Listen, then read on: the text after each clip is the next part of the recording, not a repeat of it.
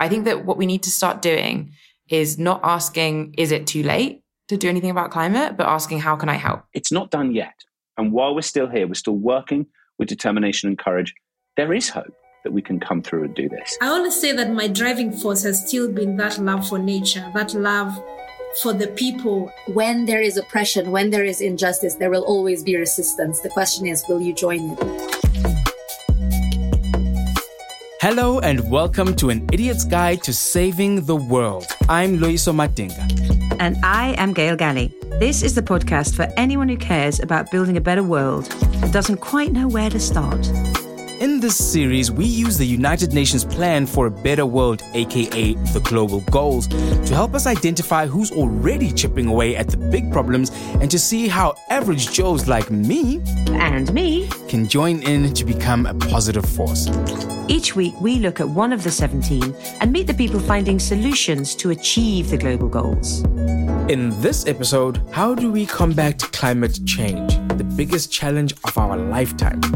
What do activists actually do, and how do you become one?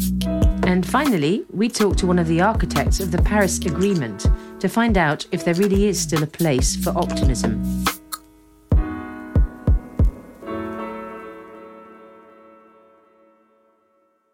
Okay, Gail. Climate change. Dun, dun, dun.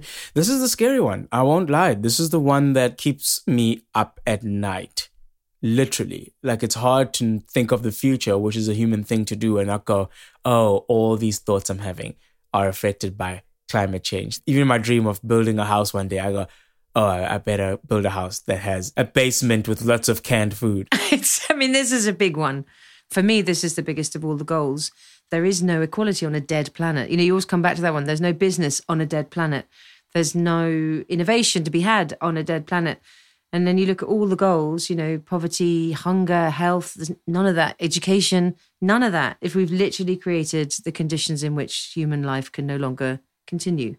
But where I take my optimism from is we are now universally talking about it. Oh, for sure. I guess with climate change, it just seems so big and there's so much information going around, but it's also hard to know where's my entry point into being part of the solution? That is hard because it's not a decision, it's like a series of micro decisions all the time. And it also massively depends on where you live, you know, what stage of life you're at. I think all we can do, and it's come up in other episodes, is arm yourself to the teeth with information and then make mm. the decision that makes sense to you. Okay, fair. I, I hear you. Uh, so I'm going to ask you as somebody who's been to the latest climate conference. I'm going to just like fire some questions at you that you know that are hard to ask in in intelligent circles because then you look like a dum dum. But let me look like a dum dum here. I mean, i will give my best answers. I'm not the know all and end all, but um, I'll give it a go. Ready? I'm ready. Question one, just quick off the top of your head: Are we screwed? I mean, close to, but I'm going to say not yet. We're on the literally last chance saloon of the last chance saloon street, but let's all urgently make sure that we aren't screwed. Okay, should we stop eating beef? Oh, I mean, the way we mass produce it and ship it around the world at the moment, 100%.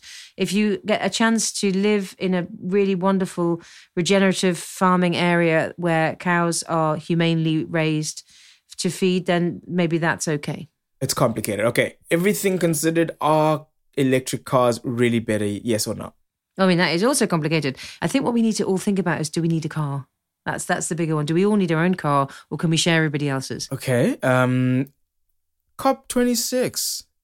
Was that a failure? I mean, none of these are simple, I'm afraid. COP26 was fantastic in that it happened and that lots of voices were brought in that aren't normally in. So the indigenous, the young, we'll hear from them later. The problem with it is it's still very commitment based and enough money was not promised to go to developing countries who are suffering the effects of climate change now. So it nuanced and all to play for, I'd say. Okay. Uh, fine. Is our individual carbon footprint bullshit or not? No, definitely not.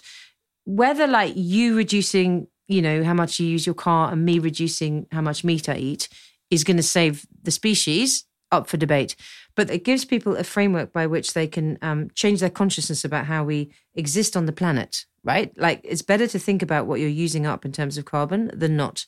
But alone, it is not going to turn this thing around Because what we also need is really gigantic, urgent, systemic action, which is why I'm so glad that's the climate goal that we're talking about today climate action. It's in the title.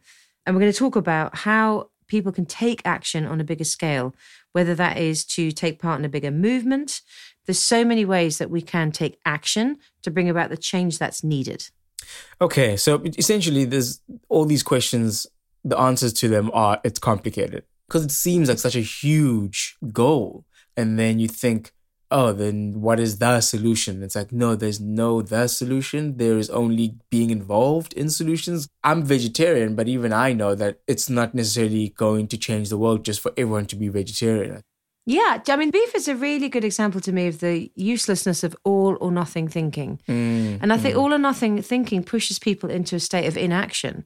So there is like a really huge wholesale shift that needs to happen, but it doesn't have to be bad. In many ways, a carbon neutral world, or a net positive world, as they say, and a nature positive world are much better worlds. You know, then we're healthier, right? Then we can breathe clean air, then we can swim in the rivers.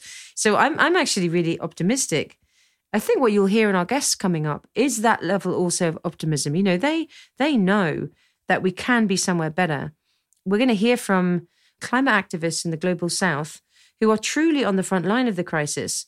We're going to hear from a climate activist in the global north who feels up here we are the main source of the crisis and therefore we have a responsibility to the people who are most affected.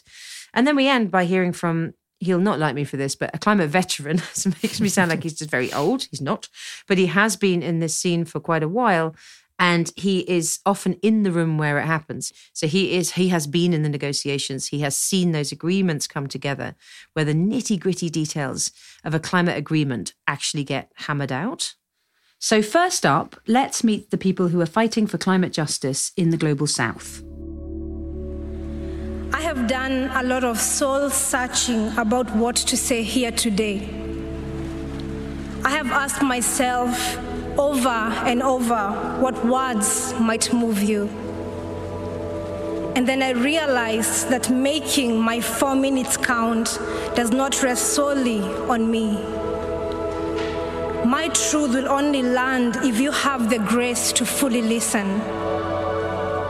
My story will only move you if you can open up your heart.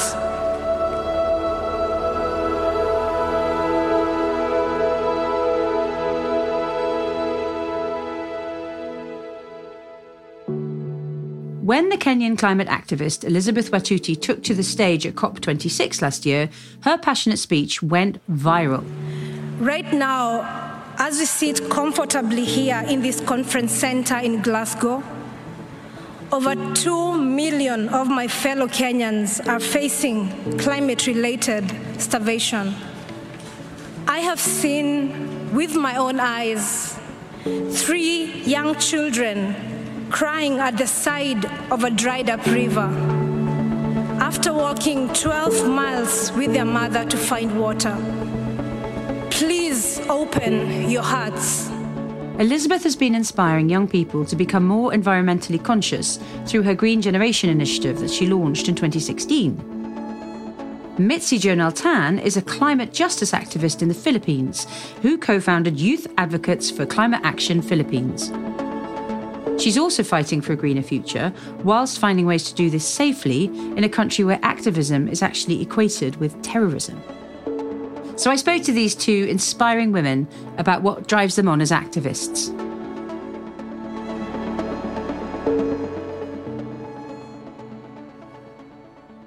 Welcome to the Global Goals podcast, which we are calling An Idiot's Guide to Saving the World. Today, the episode is all about climate action. And I could not be happier to be joined by two amazing climate activists in the form of Mitzi Jonelle Tan from the Philippines and Elizabeth Wathuti, who is joining us from Kenya. Ladies, welcome to the podcast. Thank you so much for joining me. Thank you for having us. Thank you. I'm so pleased to meet you. I've seen both of your work. Elizabeth, I saw your amazing speech at COP. I can't think of a better way to kick off our climate action special. So I guess I'm going to start with you, Elizabeth. We're four months after COP26. I know you were both there. You went down a storm in the hall. You made the news. I think people were on their feet. Some people were crying. It was amazing. I wonder how that feels And what happens next? You know, when everything's quieting down and you've gone home again, what have you felt since? And do you think progress has actually been made? It was not an easy thing to do, especially when you are speaking on behalf of so many other people who are facing the worst impacts of climate change.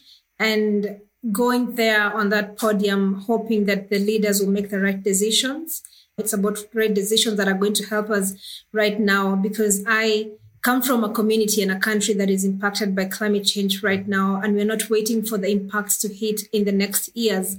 So, for an outcome that really supports the present needs of such a community in such a country in such a continent, then it has to be a kind of an outcome that I can come back to my community and say that I went to the COP and I asked the leaders to open their hearts, and this is what they did. This is the kind of outcome that was at the COP. But I think for me, with the COP26 outcome, I was not really impressed with the outcome because I did expect an outcome that would support the present needs of people who are facing the worst impacts of climate change at this moment.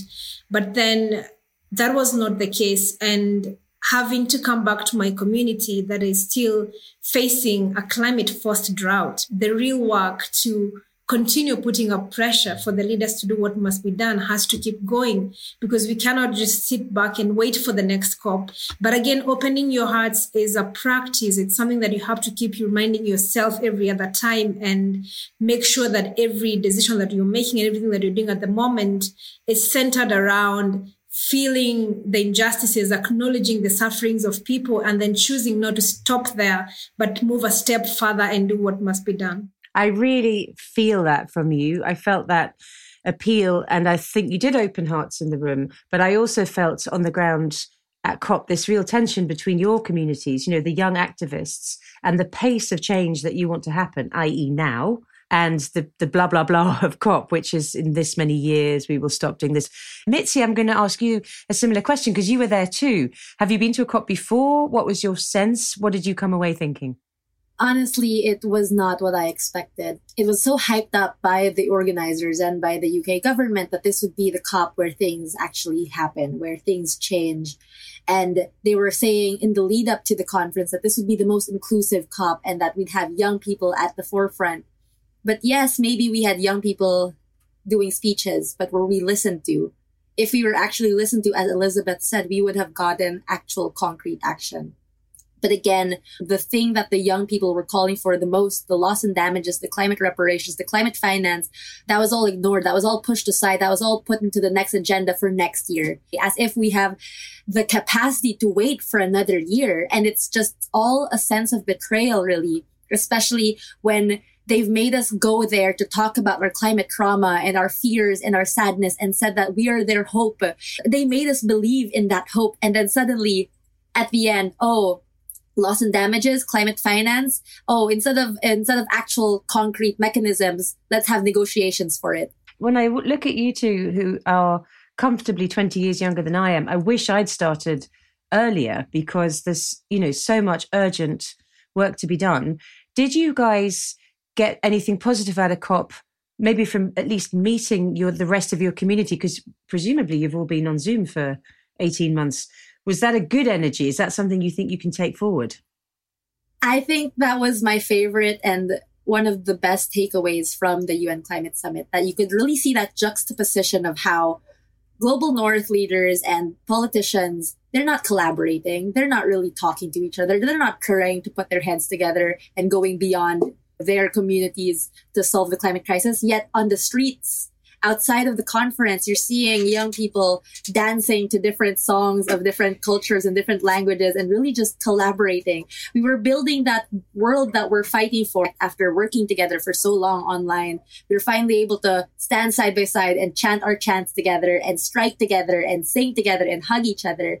And I think that's so crucial when creating global movements. And I guess also it's what keeps you going between those big moments and also gets you up again after the disappointment. Elizabeth, I'm going to come back to you. You made that point about I've got to go home and tell my community what happened or didn't happen. And how do you keep your energy up as an activist? Because I know it's really hard. There's so much energy coming out, and you still need to draw it back in to be able to re energize and keep that momentum going. And at the COP, also seeing the community outside, the civil society, the young people giving space to people from the global south, to indigenous communities to lead the marches.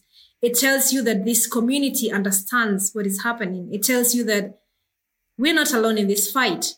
And I think for me, that's why I draw so much energy, just sitting here and knowing that I am not on my own really the reason why we have eco-anxiety and someone asked me recently that should we change the way we communicate about the climate crisis? Should we make this ipcc report a little bit more appealing so that you people don't get scared? And i was like that's not why we are scared. We are not facing eco-anxiety because of the science. It's because we see and we hear that the problem is this huge but nothing is being done so it's about the response of how we are responding to this information. It's not about how we are communicating.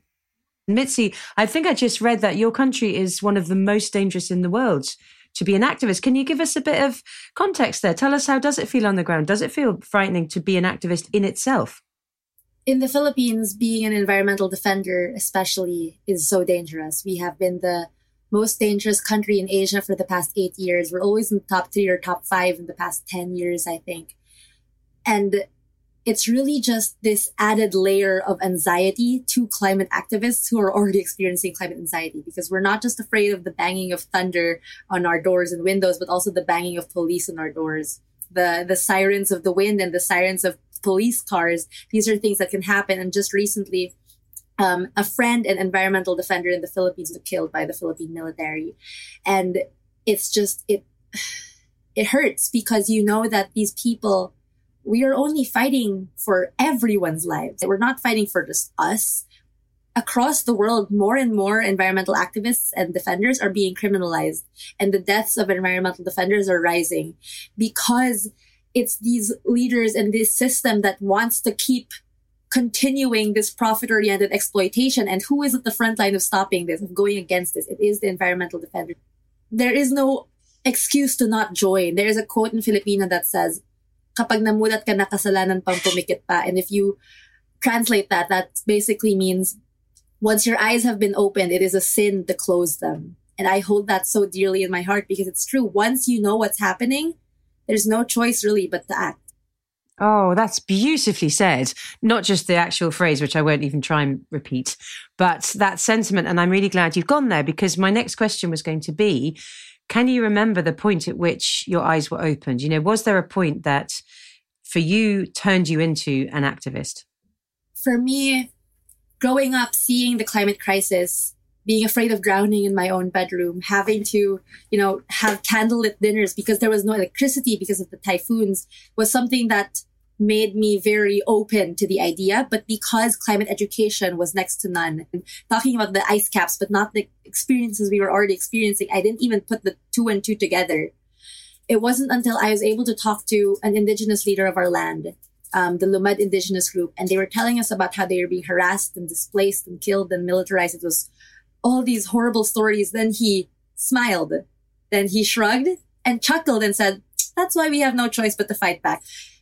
And it was so simple. And it just burst my bubble of privilege where I was on the fence of whether I should be an activist or not. And I realized then there, I have to commit myself to activism. I have no excuse but to join. When there is oppression, when there is injustice, there will always be resistance. The question is, will you join it? Elizabeth, can I ask you the same question? Was there a point in time that your eyes were opened and you realized you had to do this? Yes. And I would say mine is slightly different because I had the privilege of growing up in a forested place. And just that opportunity of spending time close to the beautiful forest and the clean streams as a child but also at some point realizing that you have that love for nature you're connected to nature but also at some point witnessing that natural world that my friends and I knew as children changing before our eyes. The streams no longer flowing in the same fast speed. The water levels have gone down. The forests are no longer as bushy as they used to be. And, you know, things just are not as beautiful as they used to be before. And just getting to a point where you feel the pain of nature, you know, where you see people cutting down trees and you feel it hurts you as well And being able to have that connection is what really made me want to understand what's going on. When I was studying, I also realized that there was a connection with climate change, a connection with how we treat nature and how that continues to affect uh, you know, the climate and continues to really impact people in my communities. I always say that my driving force has still been that love for nature, that love for the people and that love of wanting to see people and nature thriving. I love the way you said that, that journey from I was feeling nature's pain to doing something about nature. I'm really glad you brought nature in because I think quite often nature and climate get separated. And of course, as you both know, you know, you will not get a carbon balanced world if you if nature is not thriving.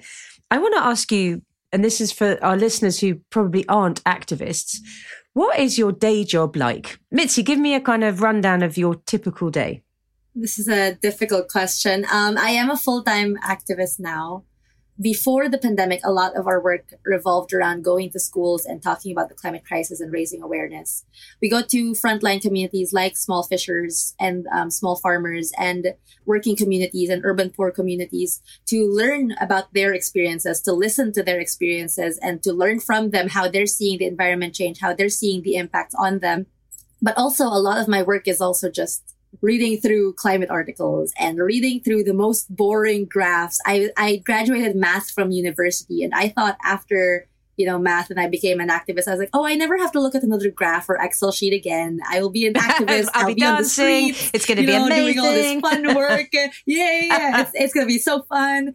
And then suddenly I'm back here reading the climate reports, reading the graphs, looking at Excel sheets, looking at numbers. It is very, I, I, I hate almost how social media and mainstream media either portray climate activism as dangerous and terrorist or as this red carpet dream almost of, of fame and media and protesting and just that without showing the mundane parts where it is boring, it is difficult, it is sad also. And if you don't think that it's normal that that happens to you, maybe when you're starting out, you'll be like, why am I not as happy as that person? Why am I doing boring stuff? Not knowing that it is so much part of activism.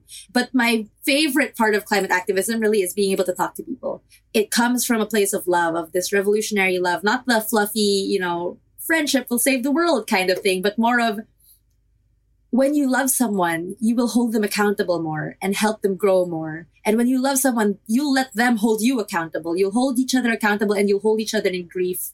That's how you grow the movement. Yeah. And I love the fact that we're talking about love because I think this is where we need to move to back to Elizabeth's open your hearts up. You know, if this is all done from the head and from maths, then we're not going to get anywhere. We need to be safe with each other, right? We need to be real. We need to be safe. We need to take risks, but we need to be loving.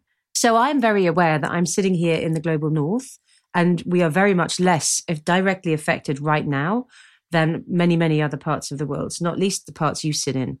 So what I would love to hear you say for the people who are listening to this podcast who are maybe in the same position, what is it that we can do from this enormously privileged position of not yet being affected? What can we do to support your work on the ground and with your activist community? Honestly, join the movement there um, because it is your countries, the global north countries, that are causing the climate crisis. So we need people from these countries to pressure your leaders because, you know, as much as we'd love to think that the US president would listen to us here all the way in the Philippines, we know they won't, not really. They'll listen to you, the people in the US. They'll listen to the people who are voters there. And so we need to mobilize people there for the campaigns that are happening in our country.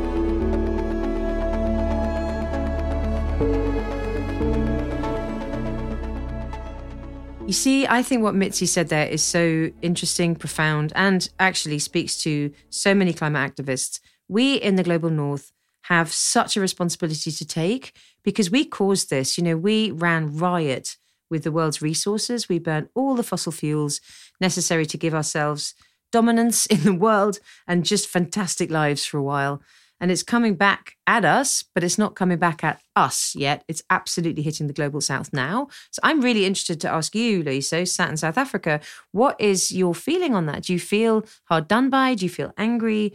Like, and how do we move forward? Sure, we can point and say that's where the problem started, but at the end of the day, we're all the climate change is going to hit all of us. So we can't just keep separating our our responsibilities on the matter.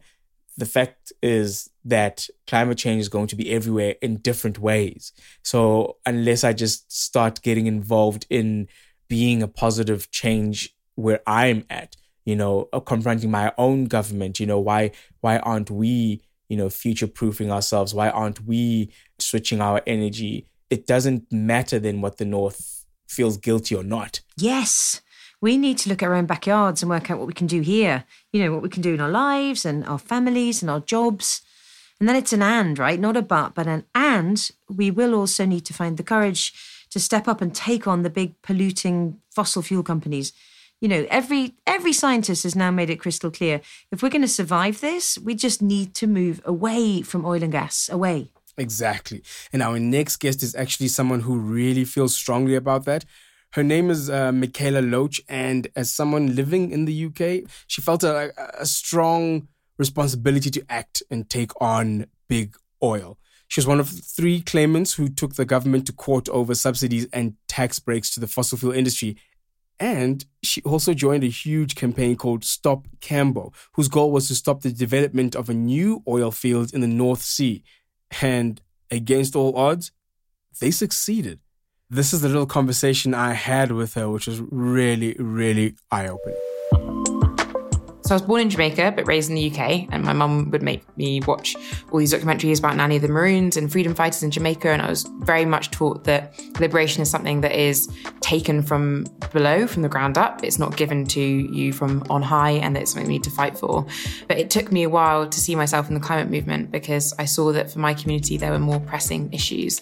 I think for a lot of people who are racialized as black or as, as non-white, um, we feel like there's a lot of more pressing issues that we have to face rather than climate change. Climate change seems like this thing for people who have huge amounts of privilege and don't have to worry about things today.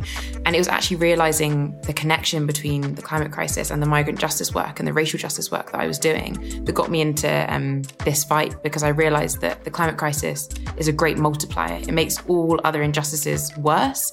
It means that my family in Jamaica are so much more vulnerable to climate threats, even though they've contributed so little to creating this crisis. And so, what we need to do is, if we want a just and liberated future for all of us, is we need to actually tackle the climate crisis as well and go to the roots of this crisis as um, the same things that cause migrant injustice, the same things that cause racial injustice, white supremacy, capitalism, the dissociation of, of seeing each other as fully human.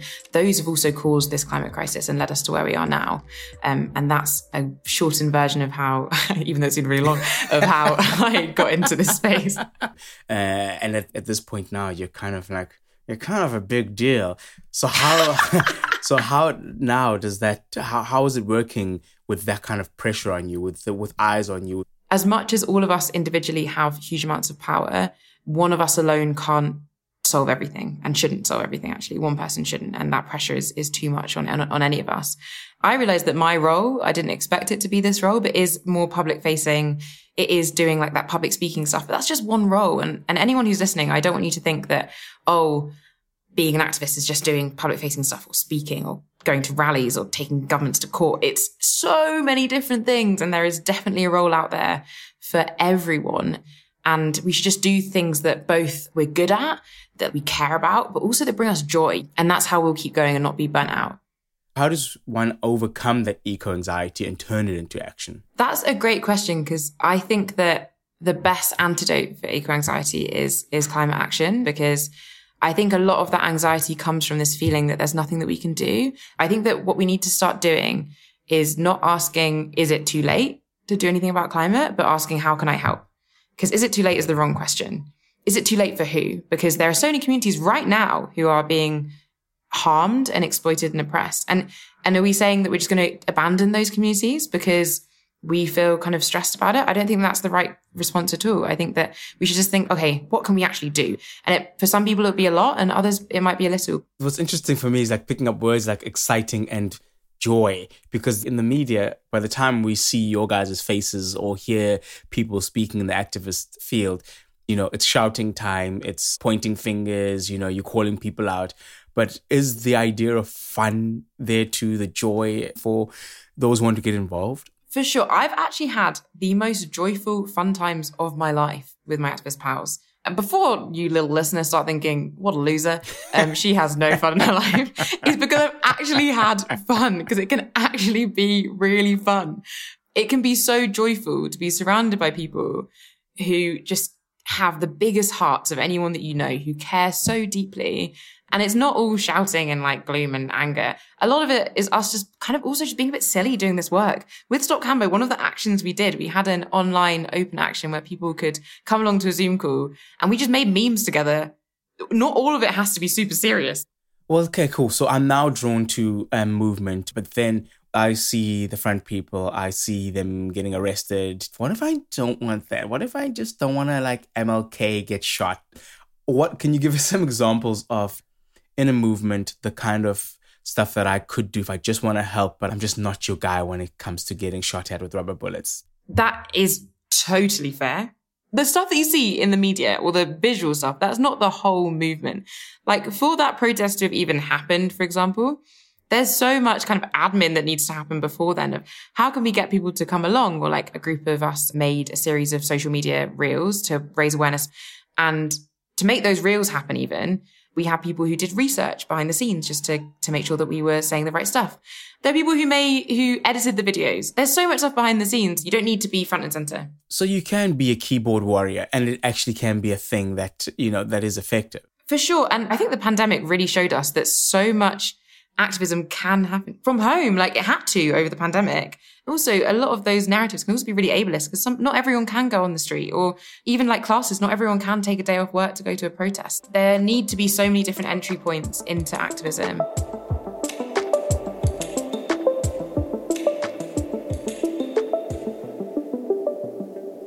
I can't explain to you how much of a relief it was talking to Mikaela about being an activist because the guilt that one can be wrought in for not doing anything. It's a guilt that's now just accompanying your fear of being an activist. And it was so great for her to go. It's like Batman. He needs somebody to do his laundry, and that matters just as much. You know, you can't be out there in the same leather suit you fought in last night. Somebody needs to clean that, and that person's just as yeah. important.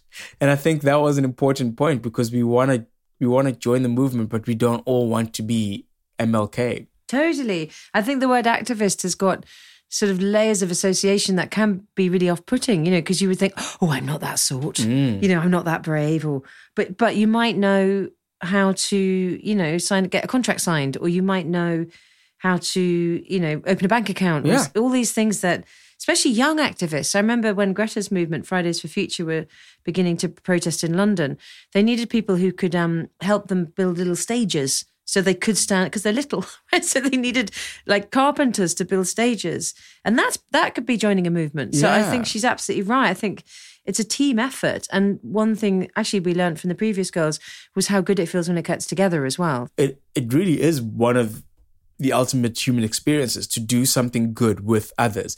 And i got her to break it down for me how to actually become an activist. Because I, I really wanted to get that out from her. Is like okay if I'm the kind of person who needs a step by step guide, what is it? And you know what? She obliged.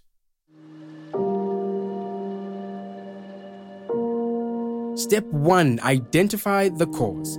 Find an issue you care about. That's the first thing. Work out what is it that makes your like heart shatter. Step two team up. Get a bunch of people who really are passionate about this issue. Get them in one space.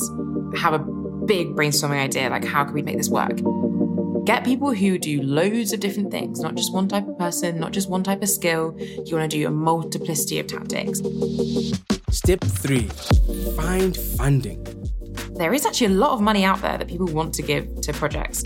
And so reach out to institutions like the Climate Vulnerable Forum, Google for funding opportunities. Fundraising is another way that you can get around it is work out how much you think you're going to need and then and then work out from there. Or even just reach out to if you happen to know anyone who's got a lot of money. Maybe be like, "Hello, could I have a bit of money, please?"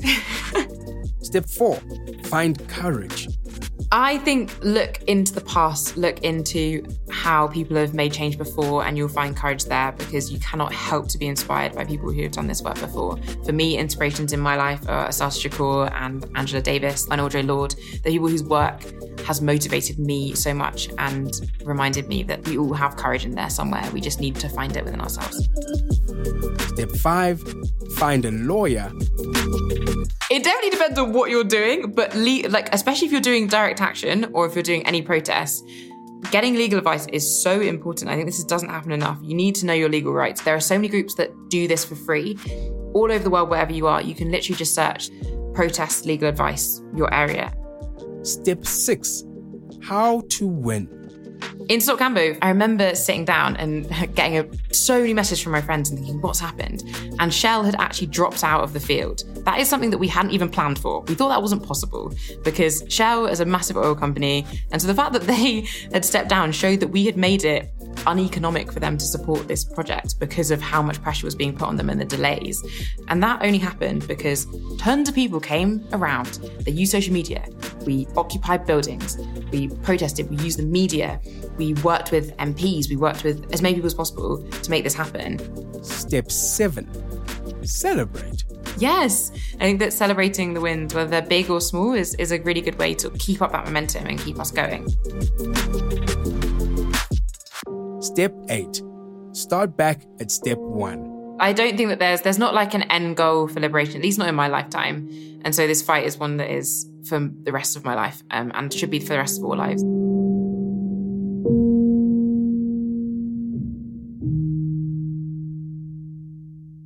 Okay, so what have we learned so far? We've had a real call to action from young climate activists around the world. We learned how we can run a successful campaign. We've also learned you can even take on big oil companies. Actually, I didn't even think that was possible. Or, you know, if you prefer, you can also be a keyboard warrior. That's also perfectly fine. But what we haven't heard yet is about real action from world leaders? Like what happens at these climate summits? What's happening in these conference rooms? Can you like help help me, help us, help the people? What happens behind the suits and the statements? I mean, they are really weird places. It's true, but um, Tom Rivett-Carnac is joining us. He does know all about it. Uh, he was one of the key movers in the Paris Climate Accord. He was a senior advisor at the time to Christiana Figueres, and she was leading the UNFCCC, who run the whole process. So I started by asking him about the Paris Agreement. What actually was it? And how did he see that come about? And then what has happened since? So, to just give you the very quick story of Paris, it was very difficult for a long time to agree um, a global deal on climate. And there were many reasons for that, but one was to do with fairness. Climate change is fundamentally unfair.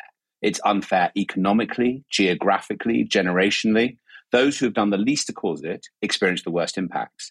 And as a result of that, what we found in the negotiations was that developing countries would say to developed countries, you caused this problem. And what's more, you said you'd sort it out in 1992 when we signed the Rio Convention. So go away and do something meaningful and actually make progress, then come back and we'll talk about a partnership to work together. And they were right, intellectually, absolutely right. But developed countries would then say to developing countries, the world has changed now. The majority of the emissions are now coming from places like India and China and Brazil. Um, we can't solve this on our own. This has to be a, an everyone together thing. The breakthrough in Paris was that it was the first time that all countries accepted shared responsibility for actually reducing emissions and for a collective action that would solve the problem. It said we all have to get to the same point by 2050. Because if we fail, then we all fail together. That's net zero emissions by the middle of the century. But in order to get there, we will have a series of five yearly goals between now and then that will be nationally determined and will be in the national interest. So now, the good thing about that was it led to a breakthrough. It was much easier to agree, although it wasn't easy. Everyone came together in the end, agreed the long term goal, agreed many of the rules, and provided national commitments. But the challenge is how do we know that it's enough? We have to be able to get the trajectory that we start out on to meet the endpoint. And when we came out of Paris, we said we wanted to limit climate change to well under two degrees with best efforts to 1.5. But the trajectory we were on, if you went forward from the first round of commitments it was taking us to nearly four degrees. So there was this massive gap of what we said we were going to do and the path we were on. And the work of the last few years has been to try to close that. Is it useful for me to talk a bit about what happened in Glasgow? I think really useful because that will be the one that we most people listening will remember. Like, well, didn't we just have a, a, a COP? Right. So, so that story continues in Glasgow, right? Because the thing about Glasgow was it was the first time that that mechanism was tested. It, we kind of made that up, in, in you know the world made it up in Paris, and the weakness. And John Kerry said this when we were in Paris. The weakness was: is this actually going to work? Will countries come back to the table and make more commitments that get us back on track? The net effect out of Glasgow was that we did close that gap significantly from nearly four degrees down to something like two degrees or a little bit over two. So you can look at that and say, that was a major success. The first time the world came back together actually closed that gap significantly. But the other thing that happened in Glasgow is there was a complete collapse of trust around whether we're actually going to do what we say we're going to do. Because those little words that exist in the Glasgow Pact, if fully implemented, if fully implemented, is the difference between a whole bunch of ideas about what might be nice and actually doing something that's meaningful for the future of the planet. And and this is the brilliant role that young activists and many other activists has played is they've looked back at history and said we're not sure that we can trust this. You know one example is the new york declaration on forests that was signed in 2014 that committed to major reduction of forests uh, of, of forest destruction almost completely missed. Like the nothing that they said was going to be achieved was actually subsequently implemented. So when the world came back together in glasgow with a very similar seeming commitment people looked at that and said you know what, you lied before and we think you're lying now. So actually, this isn't good enough. So we had this weird thing happen in Glasgow where the commitments actually did get more impressive, but the confidence in them collapsed. You're not suggesting that politicians just say things for good headlines, are you, Tom? I mean, you wouldn't be so cynical. It's such a sad tale young people are so you know black and white aren't they? Like well you made that up last time. You know it's very they are the hardest end aren't they to convince that this is actually going to happen because they just call it out. If you look at the analysis of this they're absolutely right. And that will that rift will only be healed by the demonstration of meaningful action. The five year thing is interesting you could argue the state that we're in at the moment, the urgency of it all, is five years even meaningful. Is there any way in which these measures on, and these sort of reports are going to be sped up so that rather than work out in five years' time that they were lying, actually we find out that on year, two years, three years mark that we're widely away from hitting the mark? Yeah, no, it's a great question. There's two parts to it. One is you're absolutely right. We need to have more rapid feedback of how things are going. Are we back on track? And we have that pretty good now in terms of the emissions of the global economy. And next year, 2023, will be the global stock take of how we're actually doing coming out of Paris. But the other piece is um, every five years is the cycle at which countries come back to make new targets. And there's a very good argument to say that's too long because what if we're off track? And actually, that has been picked up by the UN. So there's some language in the Glasgow Pact that says that because we didn't fully close the trajectory to 1.5 degrees. Countries are asked to come back to the table in 12 months' time in Sharm el Sheikh in Egypt with new commitments to try to close that gap. Now, we were all very happy that that was put in there. Bear in mind, this is still in the realm of this is what I say I'm going to do rather than demonstrated action. So it comes with some uncertainty. But of course, since then, the world has changed. Russian aggression in Ukraine, a lot of attention elsewhere. The narrative on the decarbonized economy bifurcating between those who are saying this is now more urgent and those who are saying drill baby drill, which is sort of happening in many countries. So I'm hoping that we'll still see progress on countries closing that gap. But my fear is that what we'll now see is just that language is copy paste into every COP decision from now on until we get there. And maybe right, right this year could be a kind of at worst, this could be a, one hopes a one off because of the Ukrainian Russian situation. I was going to ask you about that it seems like it could have been such an opportunity for us all to realize how dependent we were on this not only crazy sort of dependency on one or two countries but also you know reassess our relationship with the stuff in the first place. But as you say the drill baby drill tendency at the moment seems to be winning out. I mean and it's hard it's impossible to predict but do you have any kind of words of optimism that will get us out of this current situation in a better space than we were when we went in well, so I mean, I'll come to the optimism in a minute because I think there is some of that. But also, I just so I'm, I'm um, I was talking to some friends in the US the other day, and they were saying that When Russia invaded Ukraine and the energy price spike started to materialize, the US population was roughly divided between blaming President Biden, Putin, and the oil and gas companies for price gouging. Now, it is very clear that everybody, almost not everybody, but the vast majority blame the president. And in those intervening weeks, the oil and gas sector has outspent everybody else 10 to 1 in controlling the narrative. So that to me is a wake up call that we're not being smart at grabbing these moments and still losing in the narrative to these entities who are trying to claim that actually this means we should open up more domestic drilling and other things. But but but trying to bring it back to the optimism. Bring it back to the optimism, yeah, yeah. Tom. Come on. Well, look, I mean, we have always had a compelling environmental reason for doing something on climate. We now have a compelling economic reason as well because the solutions are cost effective right now. You know, that wasn't true in Paris, but it is now. But now we also have the most overwhelming political argument as well, which is that we are totally reliant on somebody that we've always known is a bully and is sort of controlling the world and doing horrible things to other people.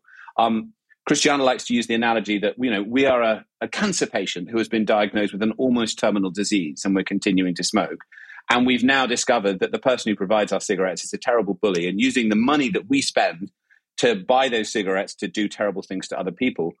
What do we do as a result of that? Do we say we're now going to plant tobacco in our backyard in order to like have a little homegrown rolling business so we can continue smoking? That may deprive the bully of money, but we're still dying of cancer. This is the moment where we need to say, oh my God, maybe the universe is sending us a message and we just need to stop smoking. Part of the problem is we're so used to terrifying things like this IPCC report that just came out that they just kind of wash over us now. Whereas if we were able to like take a pause and realize how urgent and how important it is, I do think that would help us. I'm glad you bring up the IPCC because that's what I was going to ask you next. It talks to the role of science now and how inextricably linked it is in the narrative. So maybe just help us understand that report in context and also why this third one's quite interesting. So this report, um, you know, is obviously the third and final installment from the IPCC that does look at, you know, mitigation pathways in terms of how we can reduce emissions, and you know, it makes devastatingly urgent points. I mean, if we want to hit 1.5, we have to peak emissions in 2025. You know, that's a couple of years from now. Oh it's wow, remarkable! Yeah. And don't forget that this is a negotiated outcome. So the scientists put together what they were going to say, and then it was negotiated and arguably softened or watered down. So what we're really reading, alarming as it is, is the negotiated outcome. Um, now the report is brilliant and sets out the pathways sector by sector in terms of what needs to be done. It's incredible in its creativity. I'd really encourage your listeners. Could anyone to, just read it? I was going to say people Yeah, can just, just go look it. at it, can't they? Yeah. It's online. Yeah. It's really worth it. It's very readable, actually, which people wouldn't necessarily have assumed. Um, carbon removal is a major part of this, and, and and there's a couple of things to say there. One is I think there's now no scenario where we keep to 1.5 where we don't have serious carbon removal from the atmosphere. But you've got to divide carbon removal into two camps. One is natural ecosystems, so you know regrowing forests, placing carbon in soils, stimulating um, or in, you know working with oceans so that oceans are able to absorb more carbon without acidifying, so not dissolving but absorbing carbon. Those restorations of the beauty of the planet, to me, are the ultimate win-win. Those things, I, I personally feel, are, have almost universal support. The other piece is mechanical systems for removing carbon from the atmosphere, so direct air capture and other things like that. The truth is that we should be looking at that because we might well need it. It looks like we're going to need it. And if it feels like people might deploy that, then we should get the science and the engineering right so that we don't end up with problems down the road where people do things that are untested. But the dangerous thing about that narrative is that some people may hear it. And I was asked this on The World at One and asked exactly this question Does that mean we don't have to do anything? You know, which actually is complete misunderstanding of what's in the report. That might be able to help us in these most crucial years, but it cannot replace the very deep emissions cuts, emissions cuts that we need to engage in right now. Yeah. Oh, thank you for um, making that super clear. Last question from me. You are generally quite jolly. You sound quite jolly. Your podcast, which I hugely recommend, Outrage and Optimism, is obviously one of the most credible and respected, but also fun to listen to, I would say, about this whole space. How do you stay optimistic? And what's your recommendation to people listening who, uh, no doubt, are suffering some degree of climate concern through to climate anxiety? You know, what's your advice to people for people to take action to alleviate some of that? And, and starting with yourself like what do you do to stay sane? So the the first thing to say is that you can't look away. It it creeps into all of our mental processes our fears about the future. And that obviously is more intense in younger people but then there's another piece of it as well which is how do we choose to respond at this critical moment and humanity has never lived quite through anything like this before, but it's lived through very dark times. And I think if you look back at those moments, then what was required from people was a courage to refuse to believe that solutions were beyond our ability. And when that courage was identified, and you can think of these moments in history, right? You know, I have a dream, fight them on the beaches, suffragettes, courage calls to courage everywhere, Gandhi's salt marches to the beach. You know, these were dark moments. And those possibilities that, despite the challenge and despite the risk and despite the likelihood that we could fail in this, failure is not guaranteed and real success is possible. And that's worth fighting for. And we're the ones who are here now who could do this. It sounds like a sort of obvious point, but no one else is coming along to do this for us. So I find that I don't know if I find it hopeful, but I find it real and satisfying and I find it energizing. And I find that what that does is it gives me a basis on which I can continue. And then once you can continue, you start taking action in your life. You work out how your career can be meaningful. And that to me is the beginning of what can then lead to an outcome. And this is our story of the Paris Agreement, right? Our sense, mine and Christiana's, is that it was that shift from apathy and it's all too difficult and too complicated to actually, who are we to stand by while this is possible? And we're going to dig in and have determination. And as that attitude spread, we would regard that as the genesis of the outcome. The optimism and the determination came first, and that led to the outcome. And so I have dark days, and I've, I feel very sad about my children's future and about the loss of biodiversity in particular. But then I sort of say, well, you know, it's not done yet. And we're still here. And while we're still here, we're still working with determination and courage. There is hope that we can come through and do this.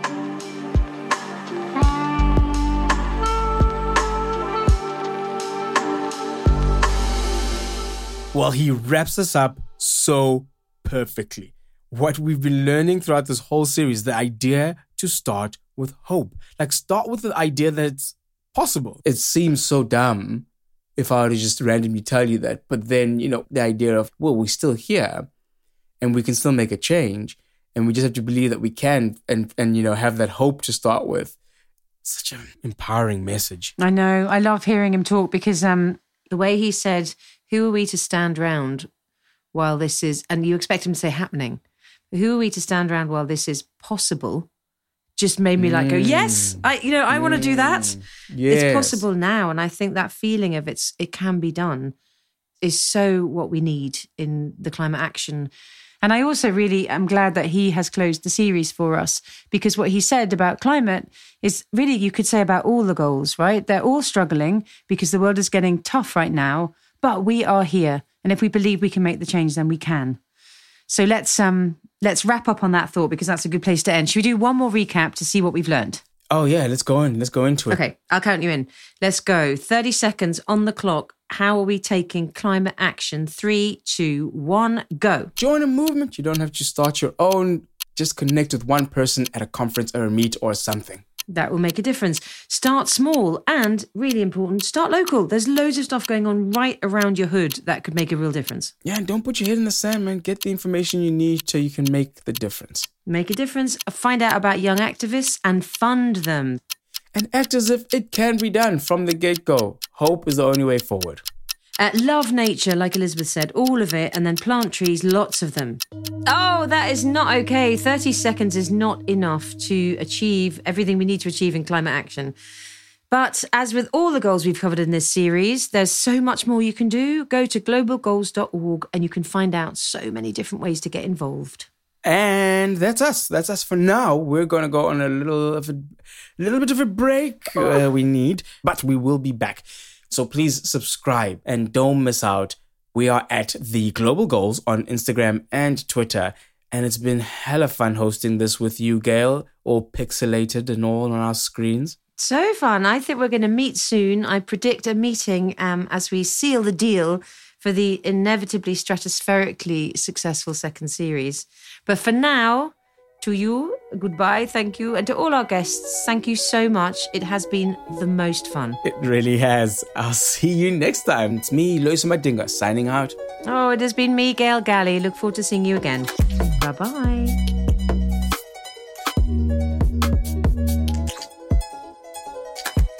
An Idiot's Guide to Saving the World is a Radio Wolfgang production made in collaboration with Project Everyone. The producers were Yolaine Goffin and Holly Fisher. The executive producer was Ellie DiMartino. If you like what you heard, please subscribe and leave a review. It helps other people find us. And the more people find us, the more people are saving the world.